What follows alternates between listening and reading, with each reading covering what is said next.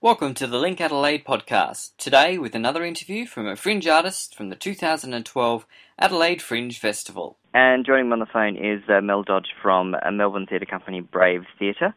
Uh, they're bringing two shows to the Adelaide Fringe. One of them is The Quarter Pounding uh, on at the Bakehouse Theatre main stage. Uh, and yeah, Mel's here to talk about it. How are you doing? Very well, thank you. Excellent. Uh, the Quarter Pounding, give me a one sentence description of uh, what it's all about. Oof, you've just turned 25, but possibly you could still be in your 30s, and you see everyone else succeeding around you, seeming incredibly happy, and you are in a place where you're feeling a little bit like all you'd like to do is go to the pub and eat ice cream, and um, you know you're not quite sure where you're going in the world. So it's pretty much a comedy about that. Doesn't sound like a comedy though. It's a it's life crisis we're talking about here. Absolutely. But it definitely is a comedy. It's us kind of going, uh, we wrote this play when we were 25, which is a while ago now. Um, and, and we were going, this can't be right. We're supposed to be having an awesome time. Isn't this the prime of our life? And we were all just having a terrible time. but it became hilarious because we realised that everyone goes through that quarter life crisis period where they're going, what are we going to do with our lives? Oh my goodness, what's going on? Um, so the fact that everyone experienced it kind of made it a hilarious thing that we really wanted to share with other people who may be going through it as well.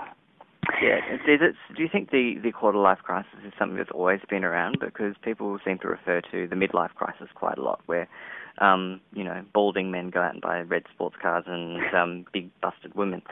Um, but like the quarter life crisis seemed to be something that kind of popped up in the last few years. But yeah. Yeah, I think it's to do with the times, to Mm. be honest. Although, actually, um, hilariously, a friend of mine went to a therapist about it. She was having a rough time. And the therapist said that there is a tribe in Africa Mm. where when uh, people in the tribe hit about 25, they often just lie down.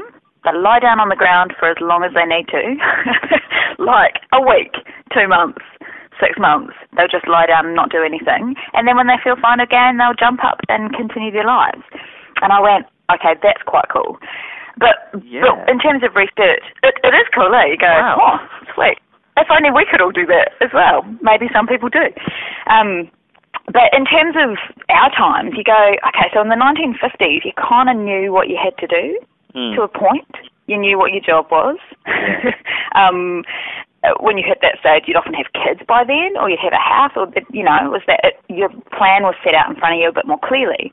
Yeah. And then the 70s came, and it was like, whoa, we can do whatever we want. Um, it was kind of that, backlash, and I think now it's another place of sitting in the middle of those two things and going, whoa, still got expectations, but now we've got heaps of freedom and heaps of choice as well, Mm. um, which causes its own drama. Yeah, and so it's, it's it's kind of a time when you go, oh, I'm not young anymore. Or I think I was in a Yeah. in a shop yesterday, uh, like a, a fancy dress kind of shop, and these women were in there talking, and I was eavesdropping because that's what you do. And they, they were talking about suddenly realizing, I think they went to the big day out, and suddenly realizing that they were the old people dancing, having a really hard time about that. That it's just like, oh yeah, I remember when I was 19, and you know, you see these suddenly look around, there was this old person standing next to you, and it's like, and then you know, even worse when you, you sort of look around and go, everyone else here is 19. Oh no, I'm the old person. Absolutely. And it's one o'clock and I'm actually really tired and I might have to go home. Yeah. I haven't even had anything to drink. Um, exactly. so yeah, obviously a lot you can you can pull for pull from for the show. Um, the show, uh, the quarter pounding, is one you've developed with uh, Nicola Colson. Um, can you tell me about your kind of relationship together as um, artists? Yeah, we we actually went to high school together. So we've known each other for about 18 or 19 years. Um, and have always stayed friends. And Nicola's a wonderful actor. She trained in New Zealand, and um, and we made this together in 2006, so about six years ago. Um, and yeah, we've we've always remained friends. She's been in Melbourne for a long time now, um, so we're really excited to to remount it and do it again. and it's it's fascinating because now we're both in our early 30s, and we're looking at the content of the play, going, "Oh, we're still in the same place, really. Things have developed, but actually, we, you know, we still still experience most of it. Um, so it's kind of nice to know it's still a play that's quite relatable, no matter how old, old you are, basically. Mm. But um, yeah, no, it, it's wonderful to work on stage with a friend, with someone you've known for a long time and you trust, and, and we have a really good good laugh together. Mm. And so yeah, you developed the show together, and you've been directed by Will Harris. And, yes, uh, Will Harris is um, is a marvelous director, and he's just arrived back from studying in Paris for Mhm. a few years. Um, so we're really excited to have him back on board with with kind of some new energy and new um, new stuff that he's learnt from from working in France. Um, so that's great. yeah, and uh, he's someone you've work, you're working with obviously at the moment in terms of remounting almost the show for its second season, and um, yeah. doing all that stuff over in Melbourne. Yes. So we're all Melbourne based now. Yeah, cool. So the company uh, Brave Theatre that you're a part of um, started in New Zealand and then has kind of made the trip across to Australia. Is that right? Absolutely. So the company's been going for uh, it's about seven years now, Mhm. and um, we've had there's, there's about six shows we've done in New Zealand, um, and one of those shows went over to the Edinburgh Fringe a few years ago now, which had a really successful season there. Um, so it's exciting to be able to bring the work to Australia as well. Yeah. Um, so you guys kind of permanent now in Australia, or do you sort of still go back and work in Melbourne, uh, work in New Zealand? We're permanent in Australia, but the occasional tour in New Zealand um, occurs. so we're we're based here now.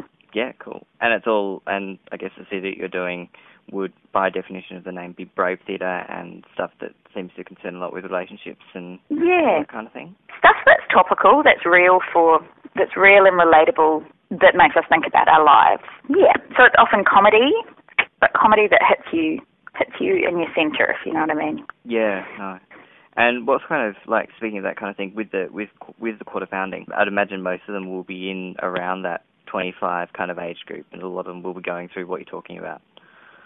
Absolutely, and you can. It's it's hilarious on stage because you can feel when there are lots of people who are experiencing it in the audience because you're going, "Yep, you've gotten that moment and that moment and that moment." But I do I do like it because in in the season in New Zealand, um, which was a sellout season, we had queues outside. It was awesome.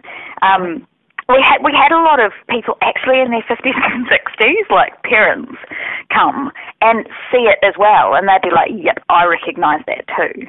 Mm. And I think that always that's always a really lovely thing because you go, okay, it's it means something to the people who are experiencing it now, but it's still relevant to those who experienced it a while ago. Yeah. Or they're just Um, trying to work out what's going cool. on with their kids. yeah, exactly. They're going, oh, okay, that's the problem. yeah, And- definitely. Is the show interactive at all? Is it something that you kind of you can get stuff out of the audience and play with it on the night, or is it sort of purely sort of talking to them afterwards? Uh, uh, talking more talking to them afterwards. Mhm. Um, as a as a audience member myself, I Mm. always want to feel safe in the audience. I want to know that I'm not going to be picked on and it's not Yeah. going to be, you know, that I can sit back and enjoy it. Um, so it's one of those shows. It may feel very close to you, but um, we won't pick on you. Yeah. Um. So yeah, the quarter pounding it sounds like a, a ride of a ride of a laugh with a probably slightly bittersweet feel if you're if you're in the age group and going through the same kind of things, but still a very very fun show. Um, happening at the Bakehouse. Theatre on the main stage uh, from Monday the 12th of March through to Sunday the 18th of March. It's presented by Brave Theatre and uh, Mel Dodge is uh, one of the two people in it. Um, thank you very much for your time. Um, all the details about the show will be at linkadelaide.com.au and for tickets head to adelaidefringe.com.au. Thank you, Mel. Thank you. For more on this show and 922 others, check our website linkadelaide.com.au or you can find them all at adelaidefringe.com.au. And for the latest news and info from Link Adelaide, be sure to like us on Facebook, facebook.com forward slash Link Adelaide.